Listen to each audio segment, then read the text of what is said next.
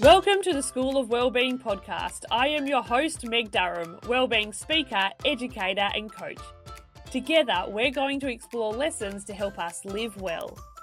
Before we jump into today's incredible conversation, I'd like to tell you about Energy by Design. Energy by Design is my game changing wellbeing program for educators. It's a space to connect, share, laugh, and learn with others that understand the demands of school life. In this 10 week program, I share wellbeing skills and strategies that have helped countless educators to feel good, function well, and reignite their passion for teaching.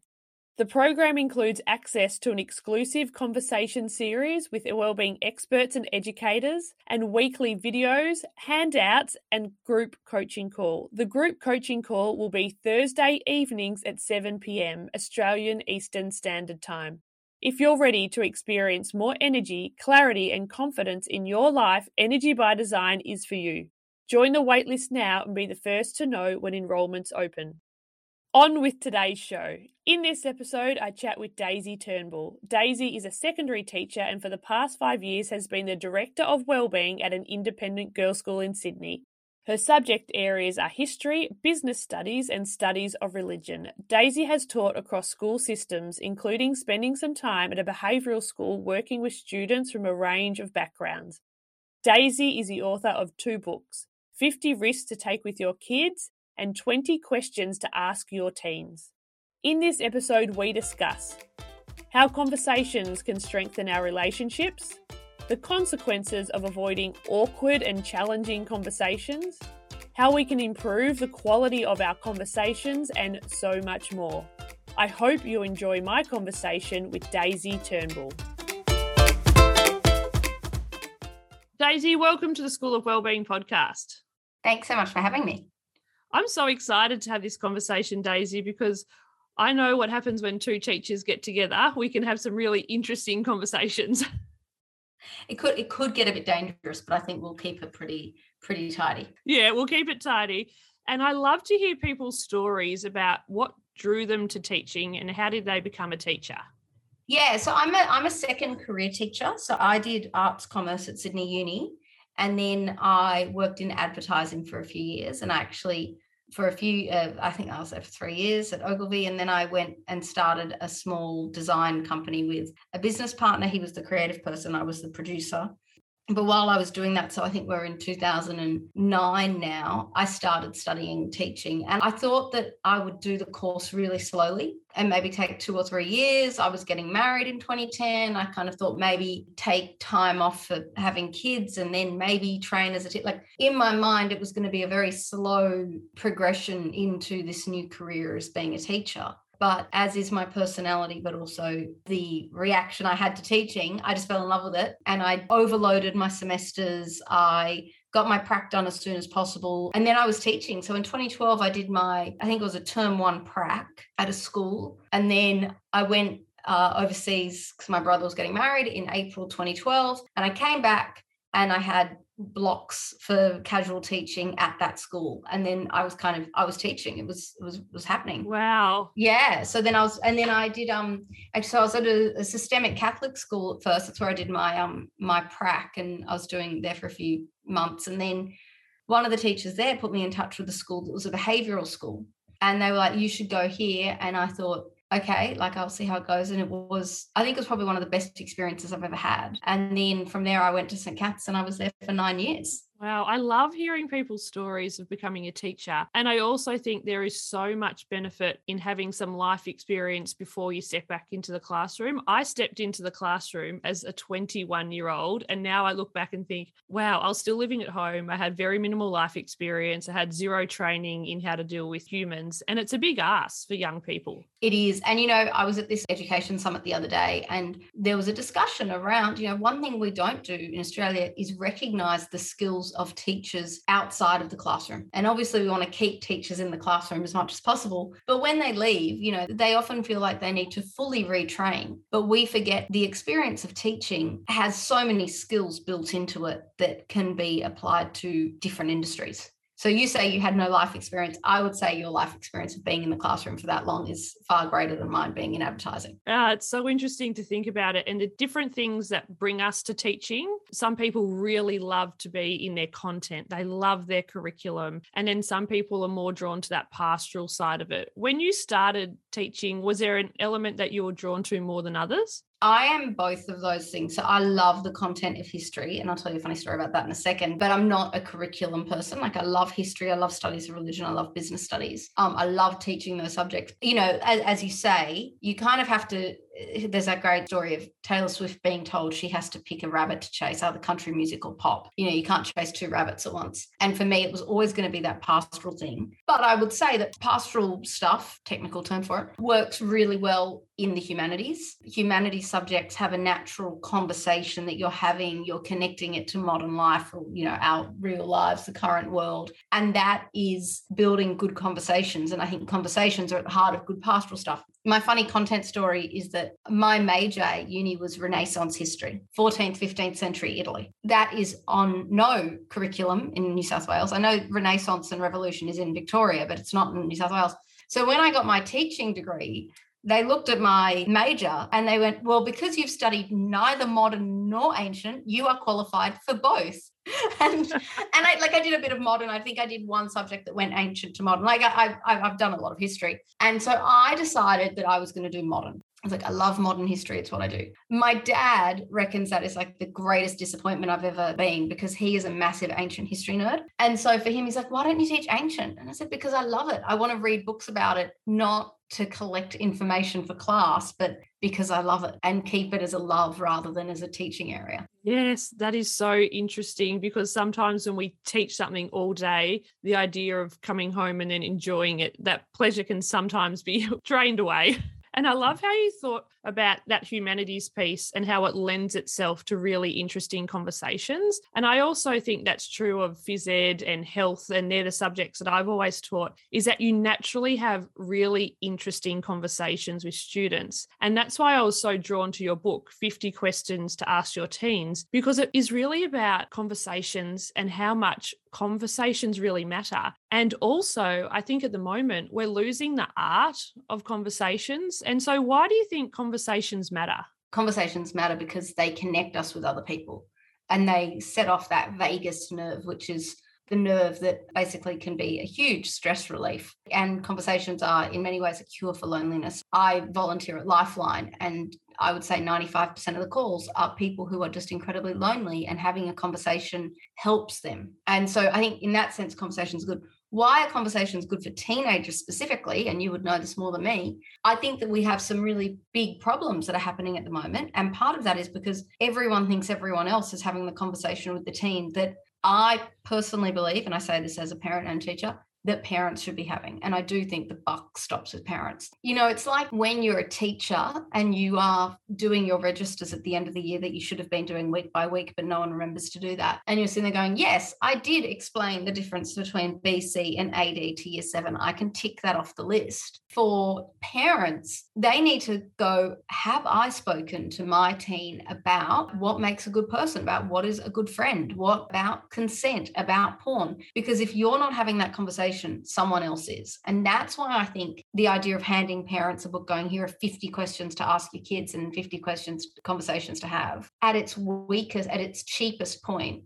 it's a to do list to make sure these conversations have happened. Yes. And I think that's such an important point that we can get into this habit of thinking, oh, someone else is talking to them. Surely the school's talking about them. It's in the media, so it's surely happening in schools. But a lot of people don't realize just because it's a headline, it doesn't mean that it's filtered through to systemic change. And that change takes a long period of time, and that every school is different. Every school that I have worked in has a different take on different areas depending on the system in which you're in. If it's public, independent, Catholic, and understanding all these hmm. nuances, mm. and then understanding that for some family, these conversations, it's easy. And then for another family, oh no, we don't talk about this. This is not happening. And then there's also that tension for schools as they're trying to raise more content. You're going to have one family that says we don't want a, our child to be a part of this. And then one family saying, thank you, thank you. I didn't want to have the conversation. At least you've given us some things to think about. So now we can start to have these conversations at home. So, what is the risk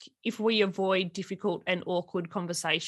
Well, I think it means that your kids or your teens will get that information from untrustworthy sources, or they will find themselves as adults unable to deal with certain things. But it's more these topics are going to come up in your teenager's life at some point. There's no way to avoid them forever. And it's almost like that political term. It's like you want to control the message. So the risk is you don't talk to your kids about porn because you might come from a, you know, conservative family that doesn't believe in sex before marriage. There's nothing wrong with that value, but your kid will go and find it out from somewhere else and get a very different understanding of it. Instead, I would say it is actually, you know, the families that are most scared of having these conversations that need to have them. So that conversation can be, you know, you know, we don't believe in this, but there is something out there. And if you ever see it, you need to understand X, Y, and Z about it. Or, and I talk about this in the book, ask someone else to have the conversation with your teen about it, you know, an aunt or an uncle or the school counselor or whoever it is. Say, you know, we don't feel comfortable talking about this, but we want our child to know about it. Yes. And I think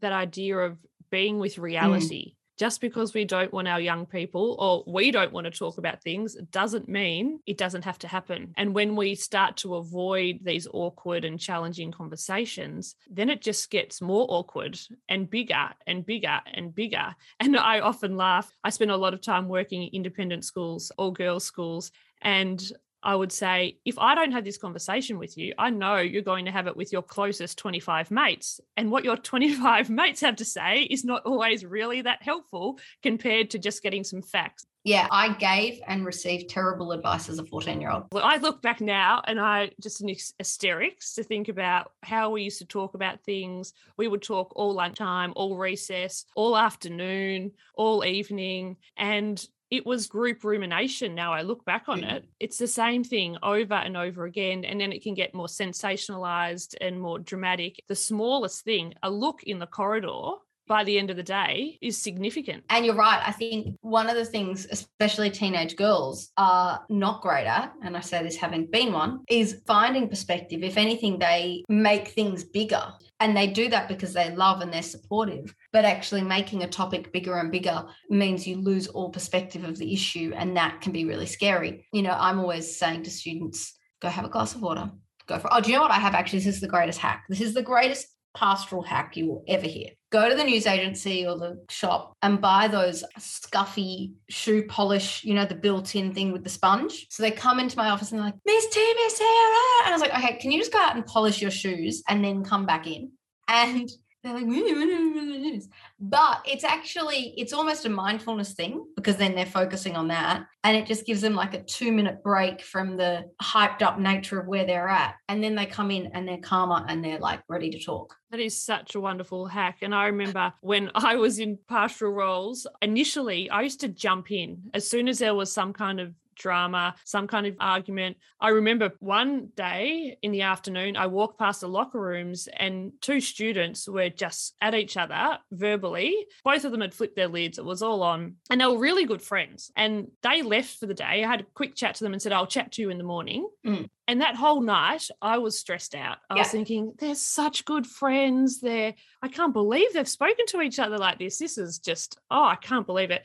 The next morning, they're skipping down the hallway together. You know, they completely got over it. And uh, it's really interesting to think about what young people are going through now compared to what our experience was like. I remember I used to be at school and you'd have all these conversations, and then you'd go home, and then you may speak to one person on the phone or two people on the phone, and then I'd get dads, come on, wind it up, and you'd be off the phone. Where now that intensity doesn't leave them. It's kind of the same as it is for grown-ups, right? Like this idea of you don't actually leave your office because your email's on your phone. For teens, they don't leave the playground. The playground continues to exist in group chats on Snapchat, on Instagram. And so you don't get that distance from it. That ability to kind of step out of a situation and look at it from with some perspective is a really important skill for teens to learn and it's one of the ones I put in the um in the book is around perspective and saying to your teenager, and it, this is something from the University of Pennsylvania's positive psychology stuff, the um the put it in perspective activity. So it's like,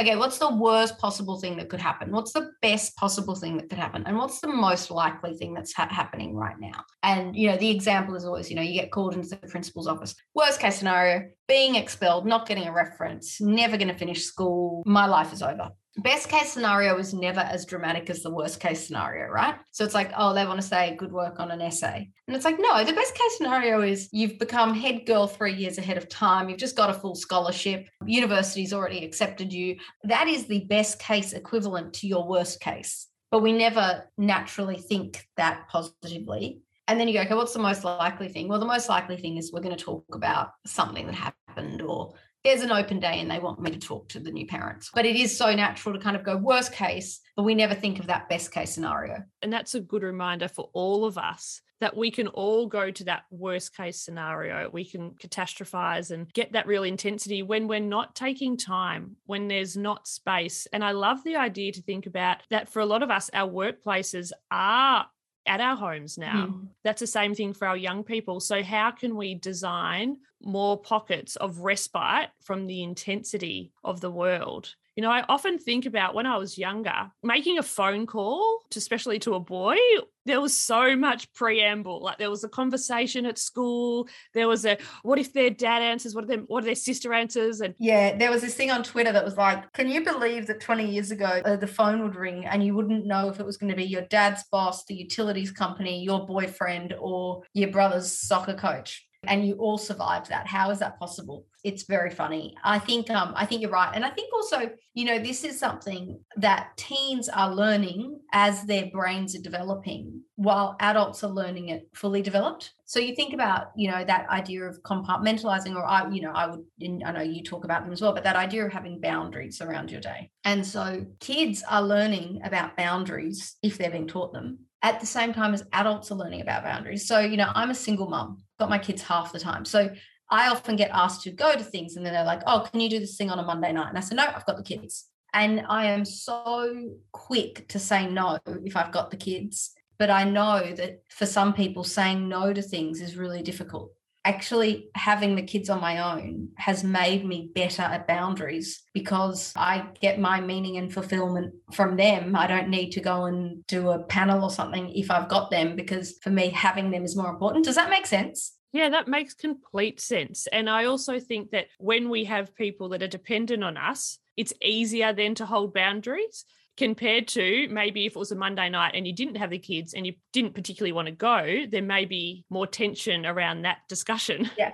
Yeah, totally. Oh, if it's just me own. So the weekends I don't have the kids, I end up just doing a bazillion things because I've got no reason to say no to things. And so that's, you know, clearly on my own, I'm terrible at boundaries. But when it has to do with the kids, I'm really good at it. So it is that thing of I'm learning it at the same time as kids are learning it and knowing that our young people haven't been able to strengthen that muscle of all of these awkward conversations or having that feeling. I remember that feeling in our house when the phone, there was no more phone calls. Yeah. And so if dad answers, oh, sorry, she's in bed, where I'm on the other side of the phone, just dying inside, like, no, I'm not in bed. I'm not in bed. And I look back on that now with gratitude to think we had space yeah. We had pockets of time where we could rest. And when we can rest, then we can sleep deeply. We're not didn't have our phones under our pillows. We didn't have this intensity. And I know plenty of adults that have phones next to their bed, in their beds, wake up in the night, go on their phone. It's not just a teen thing. And we think about these as teen issues, which they are, but they are also community issues that we're all struggling with. So if young people aren't yeah. seeing adults have boundaries, have space, have time away from their technology, it's hard for them to do it because they're not seeing it. Yeah, exactly. No, it's really true. And and that's why I think a lot of the stuff in the book is actually there's stuff around role modeling there. You know, it's stuff like hey, maybe you need to learn about this at the same time as your kids need to learn about this. So one of the things I talk about in the life skills section is how gendered are your are your chores? You know, is your son taking the garbage out and your daughter's unpacking the dishwasher or whatever it is? Like make sure you're aware of this and and make it fair Yeah, as I was reading your book, I'm like, this is a life guide for everybody. If everybody worked through these 50 questions, they would feel more informed, but I also think more confident because that knowledge is power to have this self knowledge of who am mm. I? What are my strengths? What are my values? And out of all the questions I read in the book, the, my most favorite question, which I loved, which is not an actual numbered question, but a favorite question was, what do you want your relationship with your kids to be like when they grow up? Well, that's the whole premise of the book. So, with the first book, which was 50 Risks to Take with Your Kids, which was for littlies,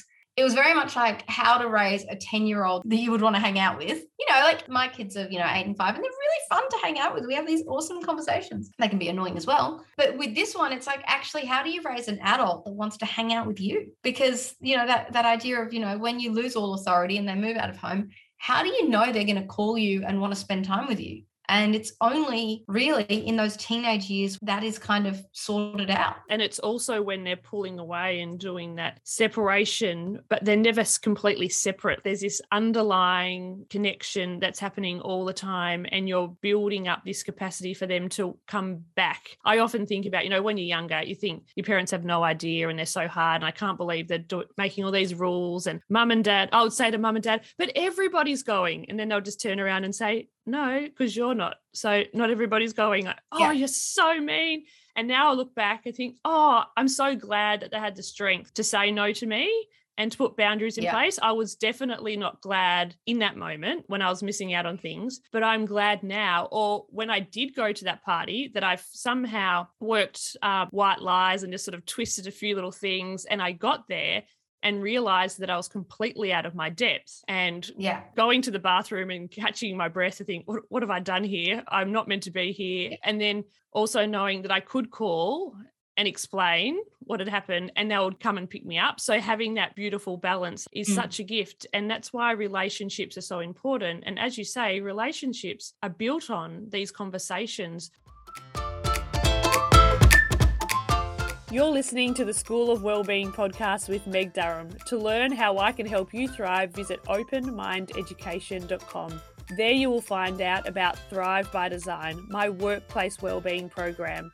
Energy by Design, my game changing program for educators, and Impact by Design, helping student leaders have an impact in their school community. As the world is opening up and live events are happening, I am back on stage. If you are looking for a wellbeing speaker that can share information that makes sense with your audience, please reach out. I love to share wellbeing education that makes sense.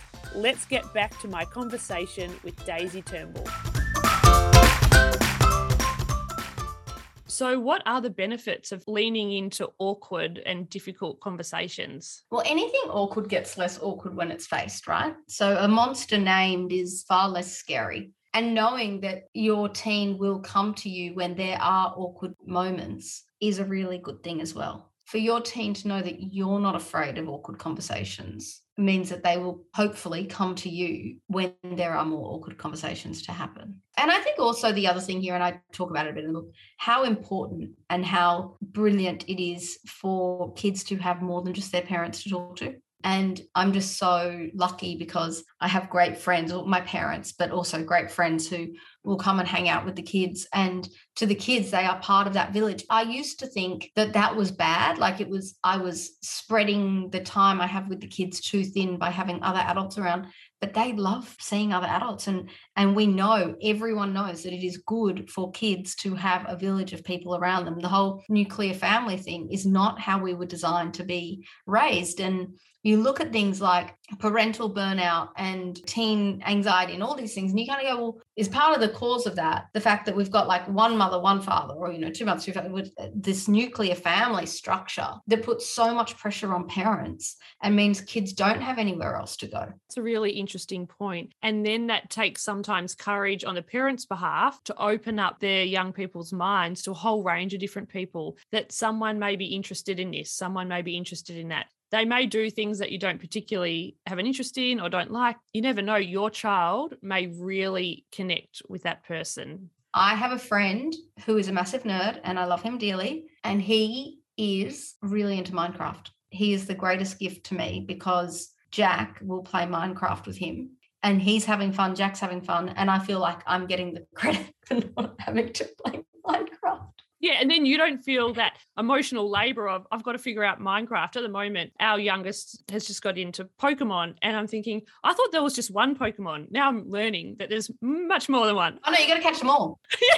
like oh, there's like this whole new world. Yeah, I have another girlfriend who's really into Pokemon. Like I had forgotten that she was into Pokemon, and so she had this great chat with Jack and Alice about Pokemons, and I'm just sitting there like, I am just so lucky to have you in my life because I, I, don't, sorry, there's no room at the inn. There is no room at the inn for Pokemon right now. Yes. And that's the beauty of having adults around to have these conversations with, and not just for our young people, but for us as teachers and parents to have a lot of people to have conversations with. And that's some of the beautiful work that I do is that amongst busy spaces, if it's homes, schools, organizations, to create an opportunity for people to stop, yeah. to connect, and to think and ask questions, you see the whole body just relax like, oh, this is what I've been yearning for a deep and meaningful conversation. And it gets my head out of the stress of everyday life and it reminds me of my values, mm. what's important, and how to take courageous action moving forward. Yeah, exactly. Exactly. And so conversations really can strengthen relationships. And I know in my experience, sometimes it's the most awkward conversations that you don't want to have. But once you've had it, you feel like your relationship's stronger for it. And I think that learning that again, that is something that a lot of adults are learning as adults. But if you could learn that as a teenager and have that in your arsenal, it would just make life so much easier. It's interesting. As a teacher, every now and then you come across a student that does have this internal self knowledge and has this strength Mm. and just calls things in the moment. And it's quite breathtaking to watch because it's not what we've seen growing up. No, exactly. And those students that have that, and you just go, what is it? How? How are you there? Yeah, it's amazing. It is um and you know, and I, I did write that book, you know, with my underlying belief that teenagers are amazing. You know, I'm I am whenever I say this, people think I'm crazy. I would lower the voting age to 16. You know, I think we've been teaching them how to construct arguments and think about really complex issues since they were 12. Even my son does persuasive writing. And yet we don't take them seriously when it comes to the world they live in and the world they'll inherit. And that's something that I think we should really be doing. I really agree with that. I spent the day not long ago with a whole group of prefects from a beautiful school, and the conversations that we had over the course of that day, I was thinking we are in safe hands. Yeah. The future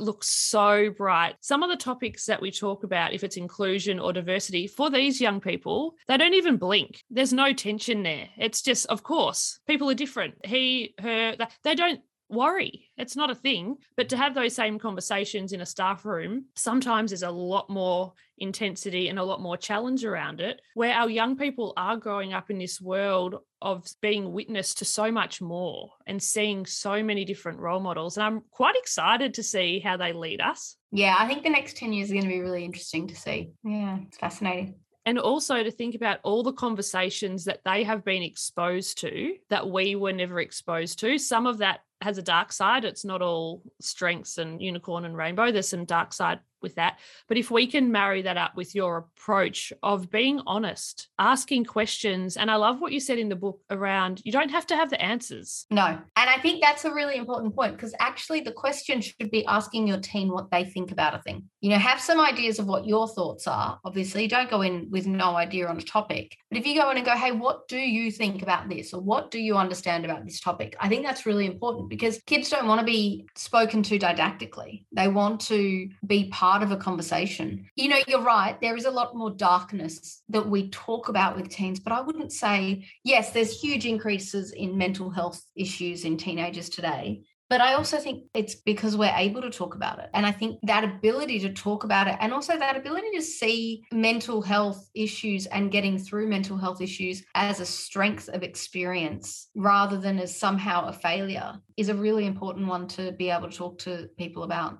Yes, and to think about all of these young people that are witnessing incredible stories of strength, moving through Mm. struggle, and that creates a blueprint for them. And the conversations around that creates a blueprint of, oh, just because I'm feeling like this now doesn't mean it has to be like that forever. They they've gone through it before, like that. They've got that experience. They know how to climb this mountain or the experience of that small hill will help them with this mountain. And that's a beautiful thing that if we allow more opportunities to experience life, to have awkward conversations, to lean in to the realities of life, then they can build their confidence. They can't build their confidence without being out in the world. Yeah, exactly. Exactly. And I love it in the book you said encourage them to go on dates, encourage them to do things so they can learn from it. Yeah, and you know the dating stuff is so interesting because I just don't think it's something that that we think of as a good thing, but it's an experience that we all need to know how to do and it's getting harder and we know lots of adults you know it's hard now it's a different world so we need to practice getting out talking to people doing really interesting things having some really awkward conversations and knowing that we will survive on the other end so i'd love to know from you daisy what are some awkward conversations that you've had to work through yourself and how did you do it um, okay, so I've had many awkward conversations with students. You know, I've had conversations with students around. Um, I think I think the thing that makes conversations with students that can be awkward is when, at the heart of it, you and the student have very different value systems on something. And I think it's really important when you're talking to students to not just try to tell them exactly what it is you think on a topic, but really try and understand their logic chain. I've had conversations in classrooms where a student will say something that it almost sounds like, you know, okay, I think one thing that can be very awkward, I think a lot of teachers have heard this, is when you're talking about something that does touch on politics. Teenagers often do just kind of spout whatever they they hear their parents say, and they don't necessarily understand what they've said. And so it can be awkward, but it's also a great, you know, humbling experience to really try and understand what that student means and pull that out so that they can reflect on what they're saying. Do you know what I mean? Absolutely. Yeah. So I think it's kind of like, oh, okay. So, you know, that's a really interesting perspective. And I wonder, you know, how do you feel that perspective fits with this perspective or this issue? So if you think about this from that perspective, how might it apply to another situation, you know? And so I think that they're examples of awkward conversations. Yeah. And then I guess as a parent, oh, look, so many awkward conversations um, and just hilarious conversations. So the, because, you know, my kids are still young there is this wonderful um, innocence to what they say, and there is this perfection in their logic chain, but then like sometimes quite big gaps. The lateral thinking is perfect, but the the information they're working with is, is limited. Um, and then as a human, like all the time, you know, awkward conversations around. I guess it's for me, it's always around the awkwardness isn't the topic. The awkwardness comes from the differing value propositions. So, you know, you are talking to someone who fundamentally does not believe in climate change. That is an awkward conversation. Talking to someone who you agree with on climate change makes climate change a great conversation to talk about. Talking to someone who doesn't think there's problem with con- the way consent is taught in schools is an awkward conversation. The topic isn't what makes it awkward. The dynamic between the people is what makes it awkward. Yes, I love thinking about that clash of values and sometimes that clash of values makes us want to run from the conversation and step away from the conversation and then just go towards the people that you know agree with us. And it's going to be easy. Then thinking about the benefits of leaning into those conversations and trying to get to a point of, I can see where you're coming from. I can see how you've got to this conclusion. I'm not saying that I agree with it, but spending that time to really understand how you got there. And another awkward conversation that I have and over the years, time and time again, is when I'm starting to change my view on things. Where I was with um, a friendship group or in a work situation where we've always had the same conversations, and I've gained new insight or I've learned and started to see that, oh, this is not how I want to be in the world as I'm growing up and I'm yeah. learning. And that can be quite awkward, those shifts in dynamics over time. Exactly. But I think also that idea of being able to approach things willing to change your mind is an important one.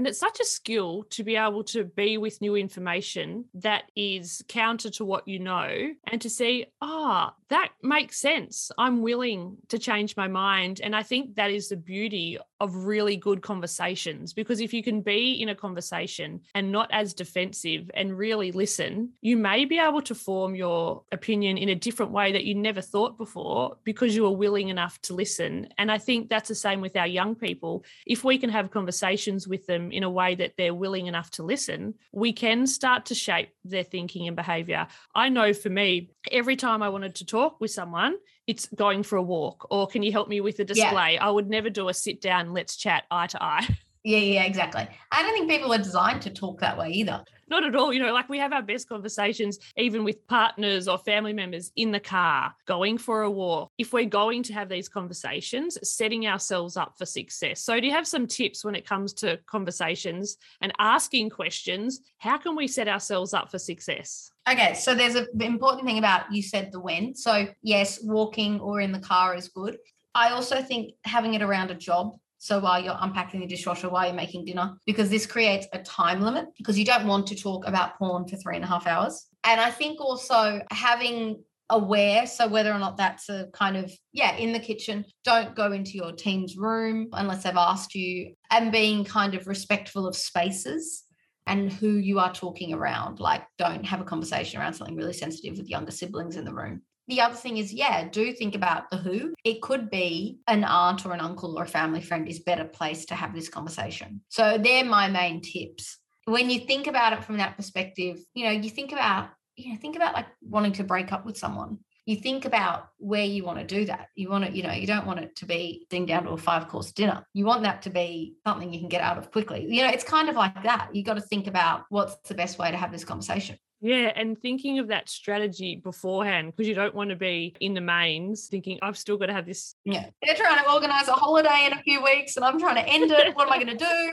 That is really, really tough, and we do get ourselves into these situations because it is hard to have some kinds of conversations. The more we can do it, the better we can get at it. Yeah, we can look at questions, and you said in the book, you know, questions act as door openers to conversations. So if we can start practicing asking more open-ended questions questions, we can start to practice having these conversations and then dealing with the tension when it doesn't go quite to plan. Exactly. Exactly. And I love how you brought up that point about we can put so much pressure on ourselves, either as a parent or a teacher, to know everything, to be the one to have all the answers to all the conversations, where there's a whole range of people. Mm. At schools, there are specialists that can talk about certain topics. Yeah, exactly. And I think that's a really important point, Meg, because yes, there are other people at schools, but don't assume schools will do everything. So it's that balance there.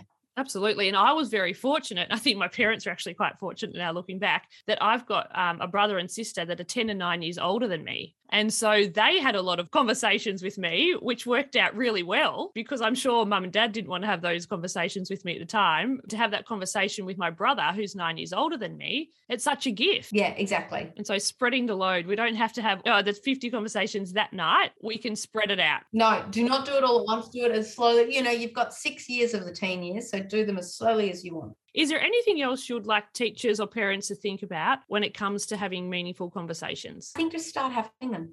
And what is meaningful to a team could be a lot smaller than you think. So just the conversation itself is meaningful. So beautiful. Daisy, thank you so much for writing this book. Thank you. And being an advocate in this space to create conversations and to get out and do it. So to wrap up this conversation, I have an invitation for you to complete four sentences. Okay. I am inspired by teenagers. Yes, how good are they? When life feels hard. When life feels hard, I am still learning to do less. And that's something I'm still learning to do. An underrated skill is crochet. I had a feeling you may have said that. yeah, that looks beautiful. Daisy's just held up her latest work of art, and I am looking forward to. I'm looking forward to going overseas with my kids in the next holidays, hopefully, you know, COVID and everything allowing. But um, I'm looking forward to traveling again. Thank you, Daisy, for being a guest on the School of Wellbeing podcast. Thank you so much for having me.